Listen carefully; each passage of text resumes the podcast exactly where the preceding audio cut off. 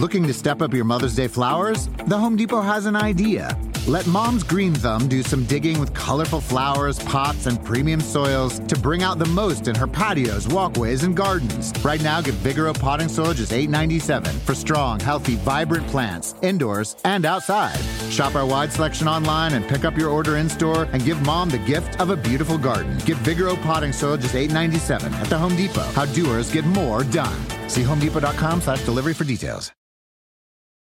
Reese's peanut butter cups are the greatest, but let me play devil's advocate here. Let's see. So, no, that's a good thing. Uh, that's definitely not a problem. Uh, Reese's, you did it. You stumped this charming devil. This episode is brought to you by Progressive. Most of you aren't just listening right now, you're multitasking. But what if you could also be saving money by switching to Progressive? Drivers who save by switching save nearly $750 on average, and auto customers qualify for an average of seven discounts. So multitask right now. Get your quote now at progressive.com. Progressive Casualty Insurance Company and affiliates national average 12 month savings of $744 by new customers surveyed who saved with Progressive between June 2022 and May 2023. Potential savings will vary, discounts not available in all states and situations. I've always wondered when someone like you, since you were 13 or 14 years old, you have been kind of catered to and everybody telling you how wonderful you are and how great you are and getting into high school with the same thing. What is it like now coming to this level with the level of expectations you had? It's probably even higher than it was at Clemson. Yeah, for me, I've kind of dealt with that for a few years, so it's not just, not changing anything. Just continuing to be who I am um, and bringing that into a new place. Uh, I've learned so many great things at Clemson, been surrounded by great people like Coach Sweeney and the whole staff and my teammates, and actually going to bring a teammate with me, Travis. So Yeah. um, just being the same person I've, I've been through the years and not changing just because, you know, now I'm in the NFL or whatever at a new place, and I think just continuing to be me is the main thing. Does pressure bother you? No, I'm used to it. Um, you know, that's that's really what I'm accustomed to now, and um, I think that's when I operate the best is under pressure. You know what my dad, if he were still with us, would say in response to that clip, Peter? I know exactly what he would What? say. If Cut you gotta your hair. run your hand, if you got to run your hand through your hair three times while talking to one of your elders for 45 seconds, it's time to go to the barber. Peter, I once Hey. got sent back. I once got sent back to the barber by my dad because when I came home, my hair wasn't nearly short enough. I had to go back to the barber and say, "Can you take some more off, please?" Mike, I'll just say this: his hair is real, and it's spectacular. but uh, but but I'll also make this point.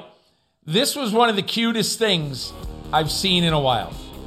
Trevor Lawrence gets out of his vehicle. Shad Khan, the owner of the Jacksonville Jaguars, opens the door to his car, the back, you know, the back door, and out comes Marissa, his his wife, and now here comes Trevor Lawrence, and he goes, "Welcome to Jacksonville," and all of a sudden, there's a bunch of third graders who've come with signs to welcome Trevor Lawrence.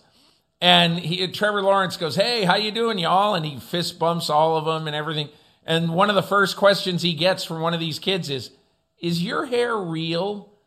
so you know, I mean, that was his welcome to Jacksonville moment. It was it was really quite cute. But I'll say this, Mike. What I found really interesting about their draft as a whole is that this is a draft that, to me, when you take Travis Etienne number two, and you know, it sounds like that Urban Meyer, if he didn't get uh, Travis Etienne, or that he would not have taken Etienne if Kadarius Toney was on the board at number 25. But the Giants trumped him basically by taking Kadarius Toney, uh, number 20 overall. So he gets Travis Etienne, who is going to be the kind of guy out of the backfield that they hope will be a Percy Harvin type, not an every down player, but a guy who's going to be able to be that change of pace guy. And what I also found interesting is that They still have a hole at wide receiver. They wanted to get a receiver higher. They wanted to get a tight end higher. I really like Luke Farrell. I watched a lot of Justin Fields late in the year. But and I think Luke Farrell will be a better offensive player than the Jaguars think. But be that as it may, I think they wanted this draft to be we want to help Trevor Lawrence. And the best way we can help him is either with a game breaking wide receiver or his good friend Travis Etienne. I really like that pick for Jacksonville. I, I was uh, surprised. And first of all, I do have to say this before I forget. Tra- uh, Trevor Lawrence's dog looks exactly like our dog Macy, exactly like they could be from the same litter. That's how much they look alike. Uh, that was an important point that I had been waiting to make. Secondly, you mentioned the Kadarius Toney situation. I was surprised that Urban Meyer came out and said he really wanted Toney at 25, and you know, the the message to Travis Etienne is you were, yeah, hey, sorry, pal, you are our second choice. I really wanted this other guy that I didn't get. That just doesn't happen. And maybe it's Urban Meyer kind of feeling his way through how the NFL works, but most coaches would not say something like that. That's why I really like Urban Meyer right now.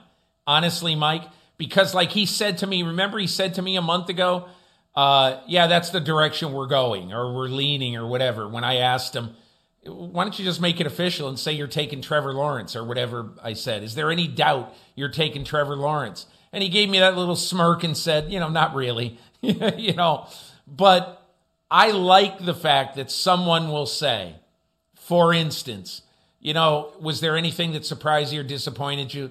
Yeah, you know, we kind of hoped that, that Kadarius Toney would come down to us. And look, I don't think it's impossible.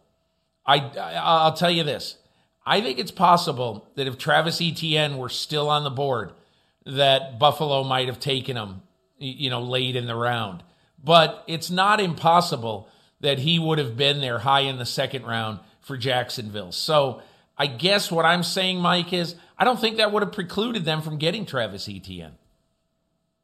Or some other running back. I mean, it is nice that they can reunite Trevor Lawrence and Travis Etienne immediately when they come to the NFL but there are plenty of other running backs that are out there in every round of the draft. And that's the philosophical question that the Steelers and the Jaguars resolved, at least for this year, in back to back fashion at picks number 24 and number 25, respectively, taking a running back in one round. People have some strong feelings about that when you can get a James Robinson, who's also on the depth chart in Jacksonville, who was undrafted. You can get an Alvin Kamara in round three, a Derrick Henry in round two. And I'm a firm believer, Peter, if you're going to use a first round pick on a running back, you better have a plan to have him on the field more often than part of the time. Otherwise, take someone else who is going to be on the field all of the time and get your part time running back later. No, I, I, I would disagree on that. And I'm not a big fan of taking running backs in the first round as a rule. But I think in this particular case, you know, when you look at the offense that they're going to have, all right, what are they really missing? I mean, to me, they got Marvin Jones in free agency, and I really like that. He's a little bit of a of an explosive type guy in big downfield throws. They didn't have anybody in the backfield or in, or at tight end or in the intermediate area of the field who could really be a game wrecker. And so I think even if Travis Etienne plays 30 snaps a game.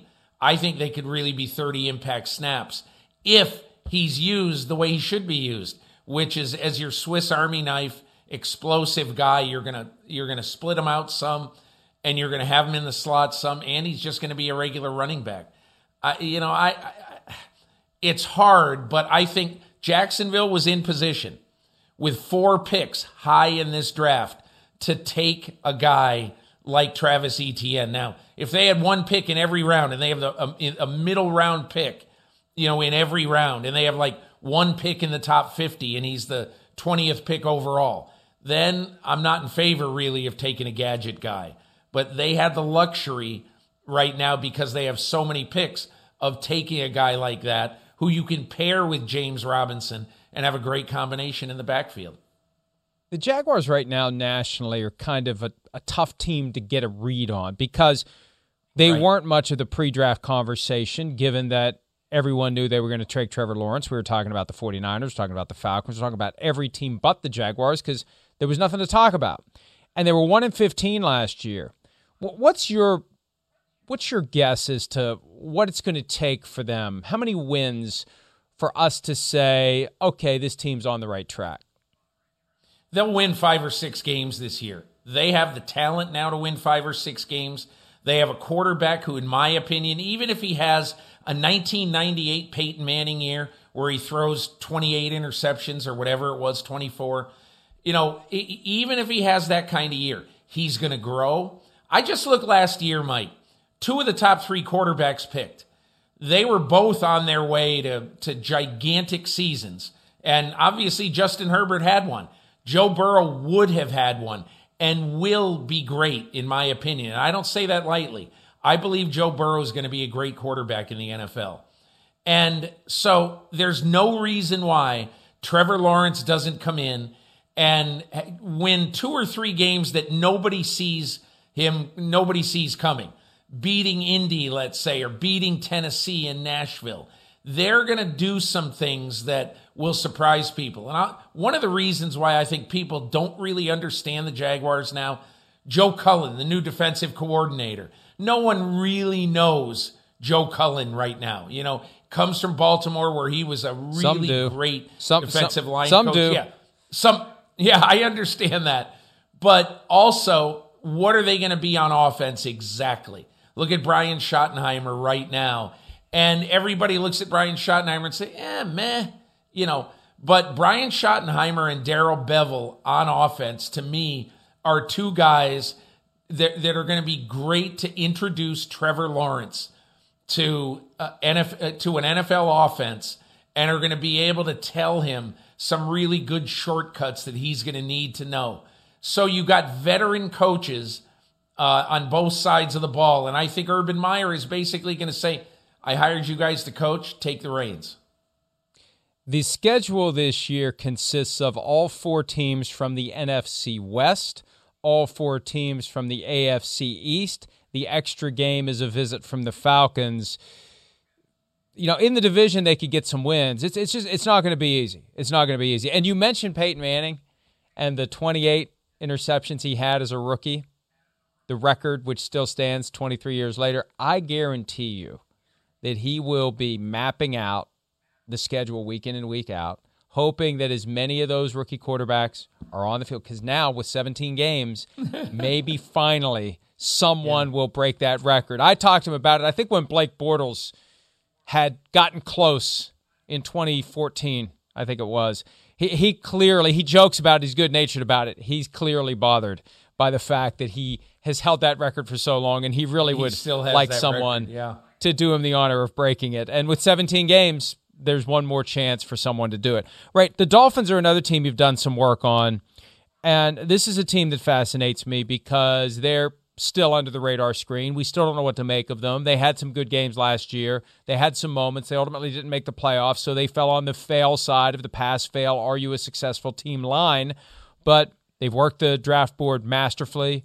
They keep building and building towards something. And uh, you know they're in a division that all of a sudden is pretty damn competitive with the Bills and the Patriots, and who knows what Zach Wilson and the Jets are going to be. What's been your impression of the Dolphins based upon their draft? When I look at the Dolphins right now, this is the first year where I've started to think, okay, they have stopped playing just for the future now. They believe right now if Tua Tagovailoa is the guy that they can win right now. Okay? Because if you look at that trade that they use Laremy Tunsil for, you know, tentacles of that trade basically are going to last till 2023 when San Francisco's one is at least right now the last thing left from that Laremy Tunsil trade. But if you look at the way they drafted Mike and everybody said, why would you trade back from 12 to 6 to get Jaylen Waddle? You could have stayed at 12 and, and had that extra number one next year. And their thought process, I believe, is very, very simple. We are ready to win now. We are prepared in 2021 to challenge anybody in the NFL and to win right now. So that's why, in my opinion, whereas I think maybe a year or two ago, if they had traded from three to 12, I'm not sure they would have gone back up to six and taken a future one and traded it to get back up to six so they could have gotten their receiver. They clearly have said right now, Mike, we believe Jaylen Waddle to our team right now is worth two first round draft choices. And so that's what that's the difference in their drafts now. They are picking players now that they believe can help them win both now and in the future. The last thing I would say from that trade, from that, uh, you know, from their future, from their past trades, Chris Grier now has gotten three new starters on his offensive line. And in my opinion, those three guys really have to be the building blocks because they're low salaried guys and they are guys who they think are going to take that offense into the future along with Tua Tagovailoa. But obviously, none of this really matters if Tua can't play. So this is a really important year for him, obviously. The Jets gave Sam Darnold three years to declare himself one way or the other as a franchise quarterback in their estimation. And I think it helped them decide they were going to say he's not because they were in position to get Zach Wilson. How much time do you think Tua is going to get in Miami? The the the logical thing to say is that you saw the way Tua got yanked last year. And so clearly, if he got yanked that way last year, Brian Flores has a good backup in Jacoby Brissett, and he'll do it again this year. I think the one difference is last year they had Ryan Fitzpatrick, who uh, was this is got one of the quirkiest careers in the 101 years of NFL history. That he goes in and he wins that game in Vegas that they have no right to win, you know, throwing a pass with somebody twisting his head like he's in The Exorcist.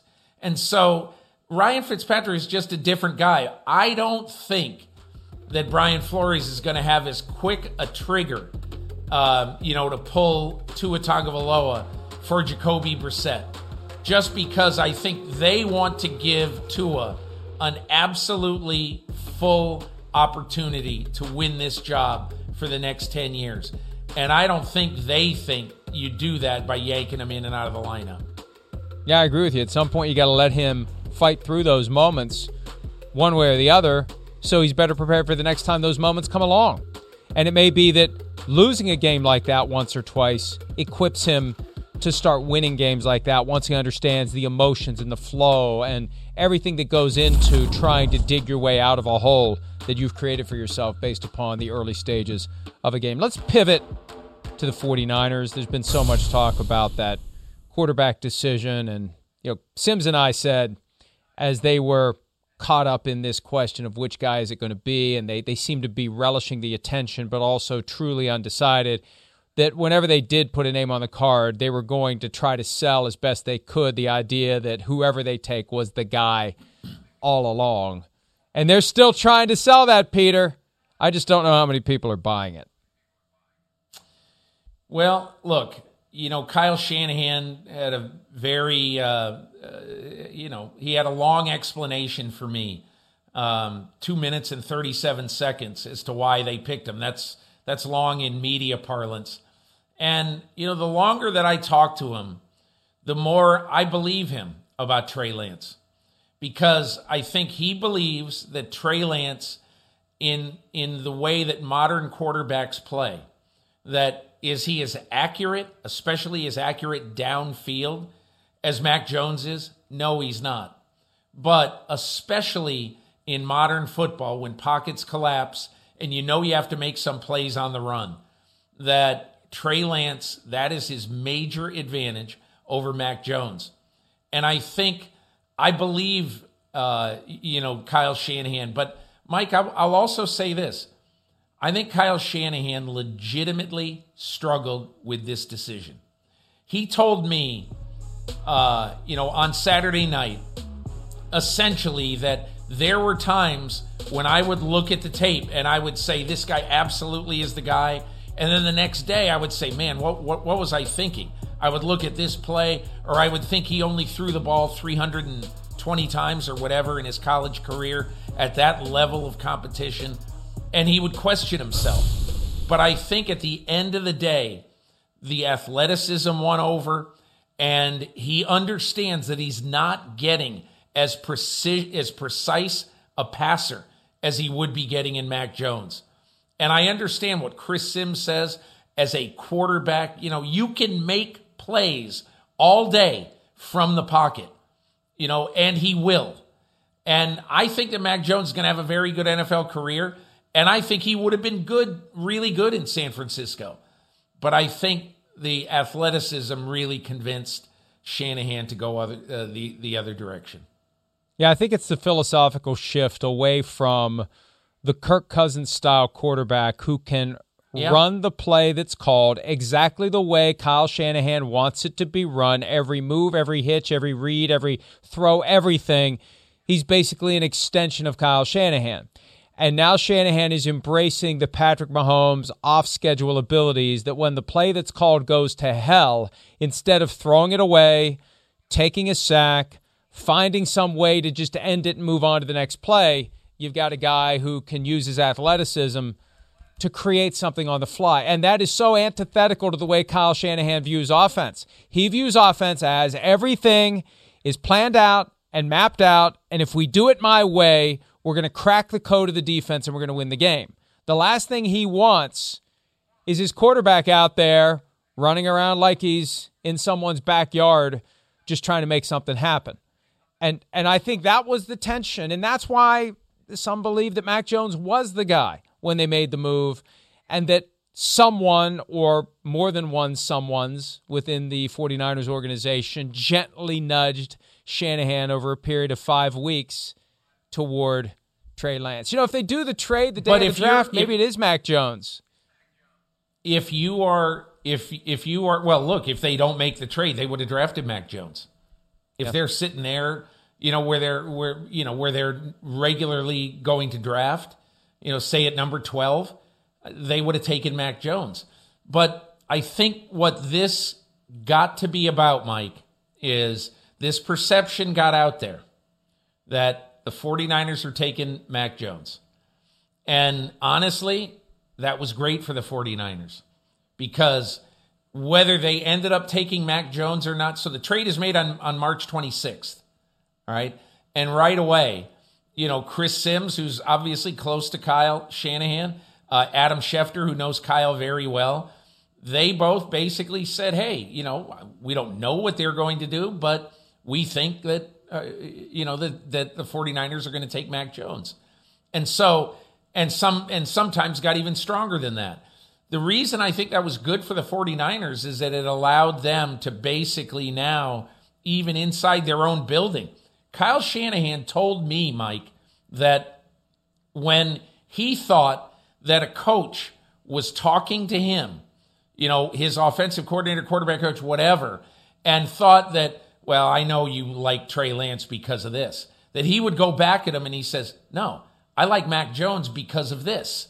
And, and so he would never even tell, he told me that he did not tell the coaches on his staff until Trevor Lawrence was picked uh, by the Jacksonville Jaguars. He said it was that important to us to keep an absolute lid on it. But why? Peter, I don't get it. No one was going to jump them for Trey Lance or Mac Jones. I think this is the old solution without a problem, being cute, trying to get some attention so you build a mystery so people tune in for the draft. I think what it does now, it sets up an apples to apples comparison between Trey Lance and Mac Jones. And if Jones ends up being a star with the Patriots and Lance struggles, in part because they stick him on the bench for a year or two behind Jimmy Garoppolo, they are going to look like buffoons for giving up three first round picks and a third round pick to get Trey Lance what if you're trying to convince the world that you're going to take Mac Jones? What if there's the five teams out there? What if the, what if there's five teams out there that have have engaged you to some degree about Jimmy Garoppolo and have talked to you a little bit about trading for Garoppolo? And you have said all along, we're not trading Garoppolo unless you give us a one. And so now, if there's a bunch of teams out there, and who knows, Maybe it's New England, maybe it's four or five other teams who eventually were going to take a quarterback in this draft and who say, well, if they secretly love Mac Jones the way the 49ers really liked Mac Jones, and they know they're not going to get him, maybe they pay the 49ers a one for Jimmy Garoppolo. Obviously, that never happened. That's all I can think of, Mike, that it, that it was to their advantage to convince teams that they were taking Mac Jones because then some team that wanted Mac Jones was then going to have to engage him on Garoppolo.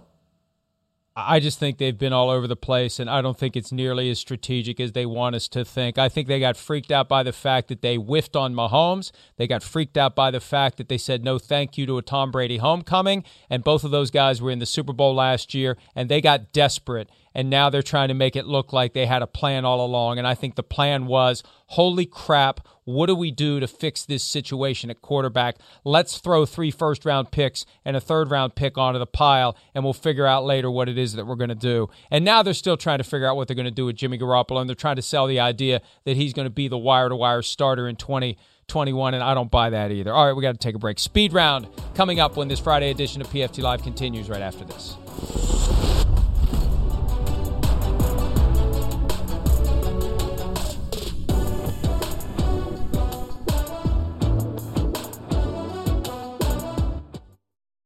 Reese's peanut butter cups are the greatest, but let me play devil's advocate here. Let's see. So, no, that's a good thing. Uh, that's definitely not a problem. Uh, Reese's, you did it. You stumped this charming devil. The longest field goal ever attempted is 76 yards. The longest field goal ever missed? Also 76 yards. Why bring this up? Because knowing your limits matters, both when you're kicking a field goal and when you gamble. Betting more than you're comfortable with is like trying a 70 yard field goal. It probably won't go well. So set a limit when you gamble and stick to it. Want more helpful tips like this? Go to keepitfunohio.com for games, quizzes, and lots of ways to keep your gambling from getting out of hand. I'm ready to go! Streaming now only on Peacock. Five rich and famous international soccer stars. They have everything except love. I think girls in the past have gone for me because of what I've got. That's why we're going undercover. We're setting them up with single American women. They don't know we are famous. They don't know we are rich. And they'll have to hide their true identity. What do you do for work? I'm an ad salesman. oh, God. What am I doing? Love Undercover. New series streaming now only on Peacock.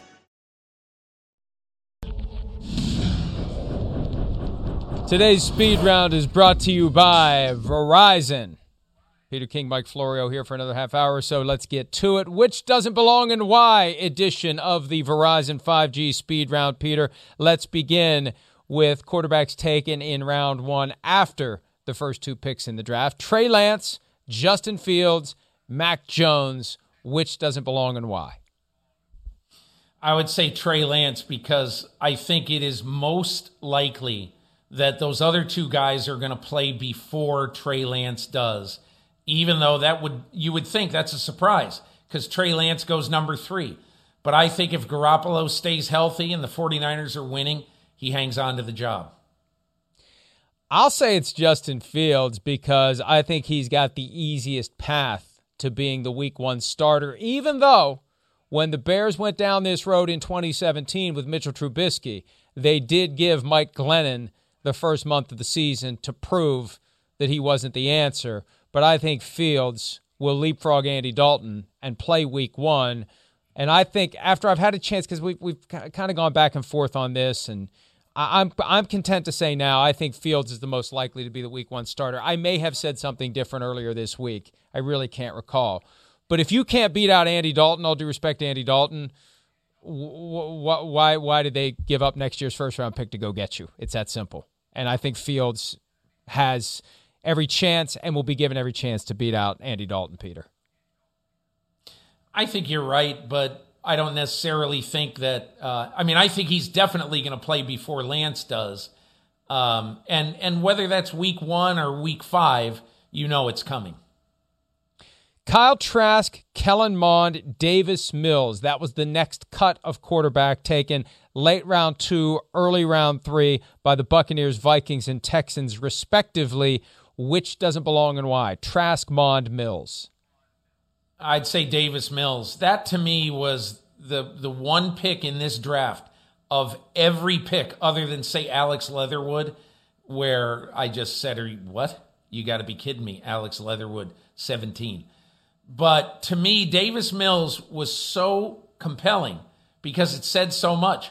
And I don't care that Nick Caserio says that this, in essence, this has nothing to do with with uh, Deshaun Watson. Yes, it does. It certainly does. When you have one pick in the top 80 and you pick a quarterback, even though the only franchise player on your team right now is a quarterback, oh, it says a lot about the quarterback. So to me, I think Davis Mills is the one that totally sticks out there. I, think the ship has sailed though on Deshaun Watson and the Texans. The question is when will they be able to trade him and will they be able to find a partner before he potentially lands on the commissioner exempt list all year long and they pay him more than $10 million to not play. That's what they're hoping to avoid. Either way, he's not going to be on the field for them this year or ever, so they got to move forward. And they've got Tyrod Taylor for now, and, and they traded for Ryan Finley, and now they use that draft pick on Davis Mills. To me, the one that doesn't stand out is Kellen Mond, or that does stand out among the others is Kellen Mond, because I think he's in the perfect position to both develop and compete. And I look, the Vikings are in a tough contractual spot with Kirk Cousins, and I don't think he's going to be there Very in 2023. Tough. And uh, Cousins has told me I, I feel no compulsion to extend my contract. Well, the Vikings aren't going to be able to franchise tag him as a practical matter. They got to have a plan B. And plan B between now and the end of the 2022 season could become plan A if Kellen Mond develops the way that he could. And the fact that Simms had him installed at number four on his list ahead of Fields and Lance really stands out to me. So I'm fascinated by what Mond possibly can do. Ja'Marr Chase, Jaylen Waddle, DeVonta Smith, the top three receivers drafted by the Bengals, the Dolphins, and the Eagles, respectively, which doesn't belong and why? I think Jaylen Waddle, because not only is he going to be used, obviously, a lot in the regular offense and perhaps every down, but I also think that uh, Brian Flores is going to use him as an explosive player in the return game. Um, it's possible, not not likely, but it's possible that they have drafted a wide receiver and they have drafted Devin Hester. Uh, you know, because he has the kind of return ability the way they look at this guy, he has the kind of return ability that could impact the game as much as his ability as a receiver. I'm going to go with Smith, number one, because I think he's incredibly talented and he was unfairly knocked for only being 166 pounds at the Indianapolis medical check. But also the psychology of receivers being drafted, not the first one, off the board, and also not the first one from your school off the board. That extra level of motivation that will light the fire for a guy like DeVonta Smith to be even better than he yeah. otherwise would have been if he'd been the first receiver taken. It's the Michael Thomas dynamic when he fell around two behind a bunch of receivers who ended up being, frankly, nothing in the NFL. That pissed him off so much, Peter, that it willed him to be great. And I think DeVonta Smith can take the fact that Jaylen Waddle went before him, Ja'Marr Chase went before him. He fell down to the bottom of the top 10, that he can use that as that extra thing that maybe separates him in a way that he otherwise wouldn't have separated. Here's the one thing that really sticks out in my pre draft research um, this year. I had a veteran general manager who is not given to saying such things. And he said, Peter, DeVonta Smith is one of the best football players I've ever scouted. And, you know, you hear that and you say, whoa, that's, that's an amazing statement from a guy who's been around the league for as long as this guy has. And I think the reason why so many people fell in love with DeVonta Smith and why, in my opinion, if he continues to do this in Philadelphia, he will be a huge fan favorite. And that is he, even at his size, he is a physical receiver who wins the contested balls.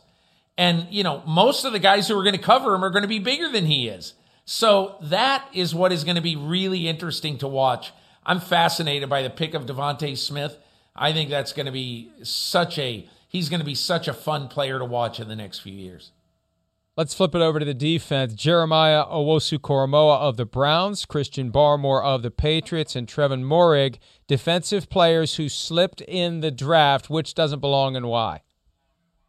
I will say Christian Barmore because uh, and without any doubt, every team has a plan for who they pick in this draft.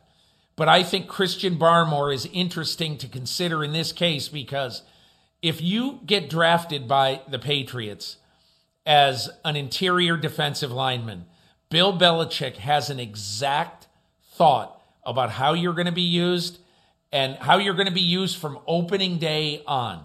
And so my feeling is that you are going to see probably as an impact player early on, Christian Barmore have the best chance to be that.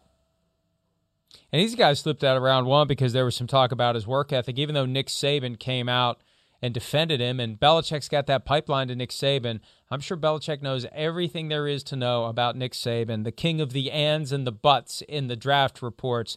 And you're going to get a candid, unvarnished look from Saban. And Belichick clearly uh, satisfied with that. I'll go with Owusu Koramoah. The Browns considered taking him in round one. He continued to slide to round two. They traded up to get him with the Macho Man pick. Remember Macho Man preening around on the stage? Not the real Macho Man, yeah. but a guy who impersonates him. They got Owusu Koramoah, and they were thrilled to get him. Three down linebacker, will be on the field, will make things happen, and gives them a nice presence between a, an excellent front line of the defense and a very good back end. He could end up being a great player in that defense. All right.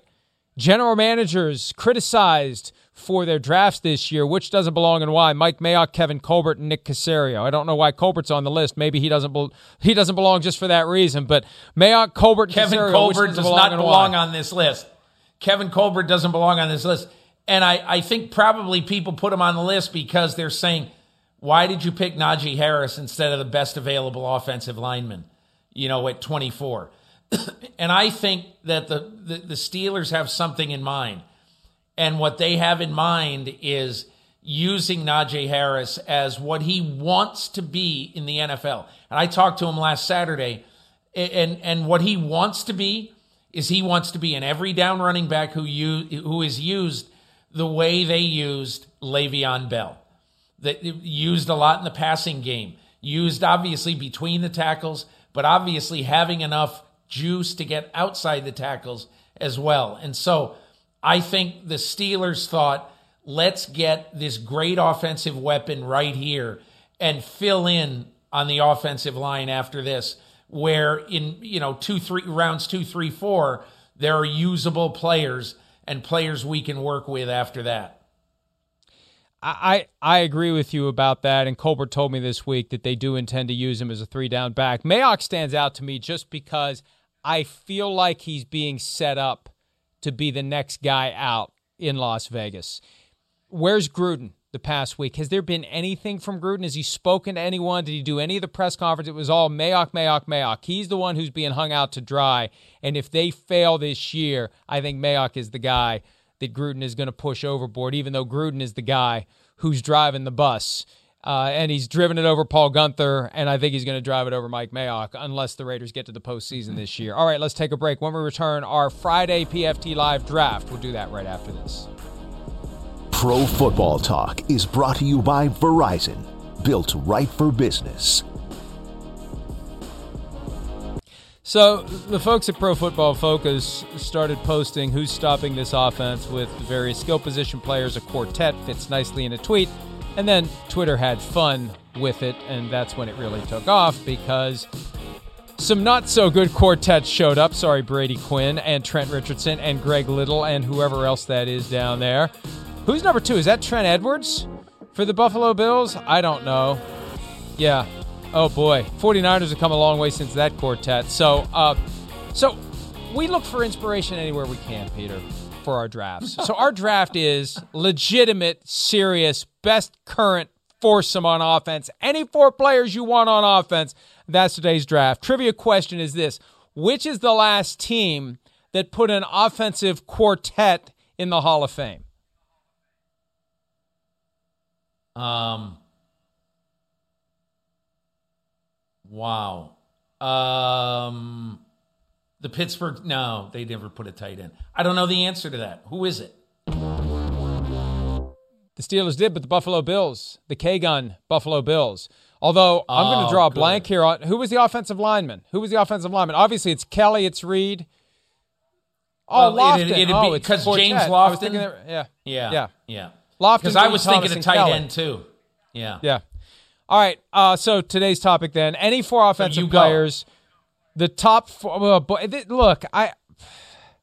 How can I not go Tom Brady, Mike Evans, Chris Godwin, and Rob Gronkowski? I mean, I wanted to use a running back, but they don't have one that really stands out. They got Ronald Jones, they got Leonard Fournette. I got to go Brady, Evans, Godwin, Gronk. I got to. I got to. They're the champions. I, I that's who I would have picked, but I'll take Kansas City. I'll take Mahomes, Kelce, uh, Tyreek Hill, and I'll take Mecole Hardman over uh, anybody else, including Cl- Clyde Edwards Helaire. And I'll just throw the ball 65 times a game. You know, isn't it funny though, as we try to do this, it is for most of them like the Beatles, like three guys with talent and then Ringo Starr. Like who's the fourth guy? like for some of them. Uh, sorry, Ringo. Uh, the, the, let's offend the lone survivor. Oh no, Paul McCartney's alive too, unless he isn't. All right, let me, let me go. Let's offend both of them. let me. Well, I mean, if you play the records backward, they're sending you messages. He buried I Paul. I buried Paul. All right. Uh, let me go with uh, the Browns is the Browns because they got Baker Mayfield, they got OBJ if he's healthy, they got Jarvis Landry, and they got Nick Chubb, and and there is no Ringo Starr among that group. So uh, hey, it's uh, we got to get our brains around the idea that the Browns are no longer the Browns, and they deserve to be included in lists like this, Peter. Okay, I am going my next one. I'm going to pick the Atlanta Falcons. And Mike, I'll tell you this right now. I'm picking the Atlanta Falcons even if they trade Julio Jones. And I think there's a 60 40 chance that before July 25th, they trade Julio Jones. We'll see. But I'm going to keep Julio Jones on there and go Julio Jones, Calvin Ridley, Kyle Pitts, and Matt Ryan. In my opinion, that quartet would make some beautiful music together. I am going to take a leap of faith here, and I agree with you on the Falcons. I'm going to take a leap of faith that Joe Burrow is going to be ready to go week one because, hey, we got to stay in the AFC North. We're going to stay in Ohio. Who would have ever dreamed that I'd peg both of the Ohio teams as having dangerous quartets? But you got Joe Burrow, you got Joe Mixon, you got Ja'Marr Chase, and then you go ahead and put Tyler Boyd on there. You can put Tee Higgins in too. I mean, let's go five deep. But yeah, if if Chase is as good as they think he's going to be, and we know Mixon, who's been running behind not much of an offensive line, is capable of being very good. Burrow was great last year until he got injured. I think the Bengals, again, changing perceptions in this new NFL where the Ohio football teams not only are relevant, but they have great offenses. So give me those four. I got an upset special for my next one, Mike, and that's the Los Angeles Rams. Matthew Stafford and a guy who, if he's healthy for 17 games, I think is going to gain 1,300 yards, and that's Cam Akers. I think he's going to be one of the best backs in the league this year. And then at wide receiver, I'll take Cooper Kupp and Robert Woods, although to me, Van Jefferson this year, who is going to play a lot, has a very good chance of catching 60 or more balls with a really good yards per catch average. So I'll take the Rams for my next one. Oh, and they have DeSean Jackson and they have Tutu Atwell. Amazing what that offense can be. And those pieces that Sean McVay. I just don't count on with. DeSean Jackson. You know, we're, Right, we're at the point right, but- where it's almost like whatever he gives you is a bonus. And and that's the key. If he just shows up for a game or two and gives you 150 yards and a couple of touchdowns, that may be the difference between winning the division and not. All right, let's do a fourth round. I, I, I'll go with the Vikings here because even though you know there's questions about how good the defense is and the offense sputters at times, between Kirk Cousins, Dalvin Cook, Justin Jefferson, and Adam Thielen, that is a very potent quartet. Uh, they just need to put it all together this year, and they need to hope the offensive line can allow those four to get the most out of their abilities, Peter. Look, I, to me, it's easy. How could how could eight teams be picked where you're looking for a great quartet, and we don't choose in the first seven the Buffalo Bills? You know, with Josh Allen, you know, with uh, Stefon Diggs, Cole Beasley, and look, I'll take for my next guy a guy who I think is going to have a breakout year, and that's Devin Singletary. Um, I, I, I think he has sort of been, I don't, I don't want to say shocked into thinking that, okay, You just got to get better, and you got to get better at everything. And I think he will this year. I think he's going to be a really good back for them this year. You know, I had the Bills started because you got to have Josh Allen, you got to have Stefon Diggs. But it's one thing to struggle with the fourth one. I struggled with three and four. And if you got to struggle with three, I thought you, you can't get on the list. I didn't like struggle with Cole Beasley. I think I mean Cole Beasley was my was my slot guy on my uh, yeah, on my All Pro team last year. I thought he you was were the one. last year. So you were the I was one. the one, I and I admit it, and I will defend it until I'm blue in the face or whatever, red in the face. Let's let's take a break, and we'll wrap up this Friday edition of PFT Live right after this.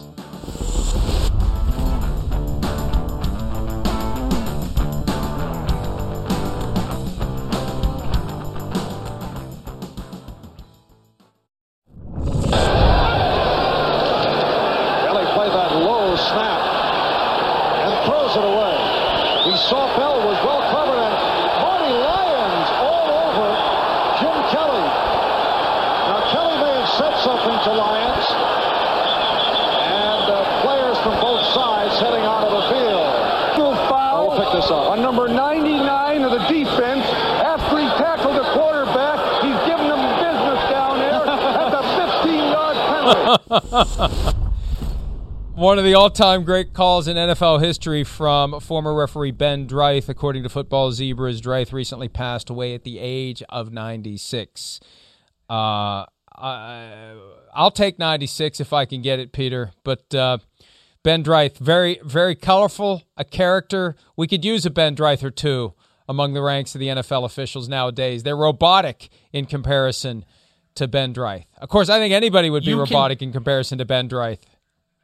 You can tell how officiating has changed because now you have your your buff Clete Blakeman come in and say in very precise terms, unnecessary roughness, defense number 93, 15 yards, repeat, first down or whatever.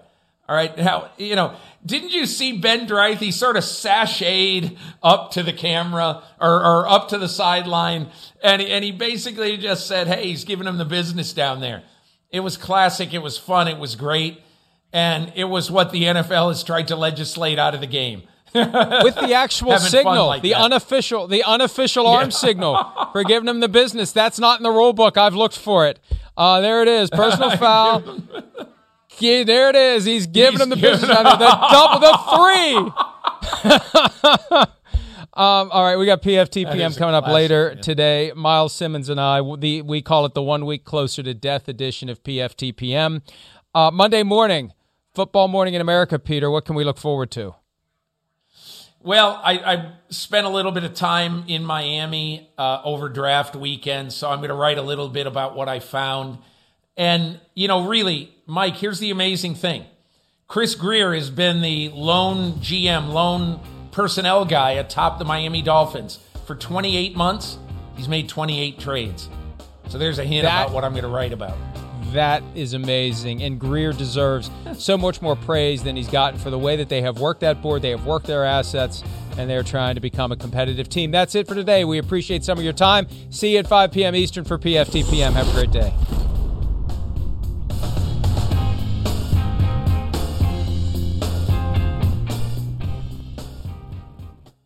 Longest field goal ever attempted is 76 yards. The longest field goal ever missed? Also 76 yards. Why bring this up? Because knowing your limits matters, both when you're kicking a field goal and when you gamble. Betting more than you're comfortable with is like trying a 70 yard field goal, it probably won't go well. So set a limit when you gamble and stick to it. Want more helpful tips like this? Go to keepitfunohio.com for games, quizzes, and lots of ways to keep your gambling from getting out of hand. When you need mealtime inspiration, it's worth shopping Kroger, where you'll find over 30,000 mouthwatering choices that excite your inner foodie. And no matter what tasty choice you make, you'll enjoy our everyday low prices, plus extra ways to save, like digital coupons worth over $600 each week. You can also save up to $1 off per gallon at the pump with fuel points. More savings and more inspiring flavors make shopping Kroger worth it every time. Kroger, fresh for everyone. Fuel restrictions apply.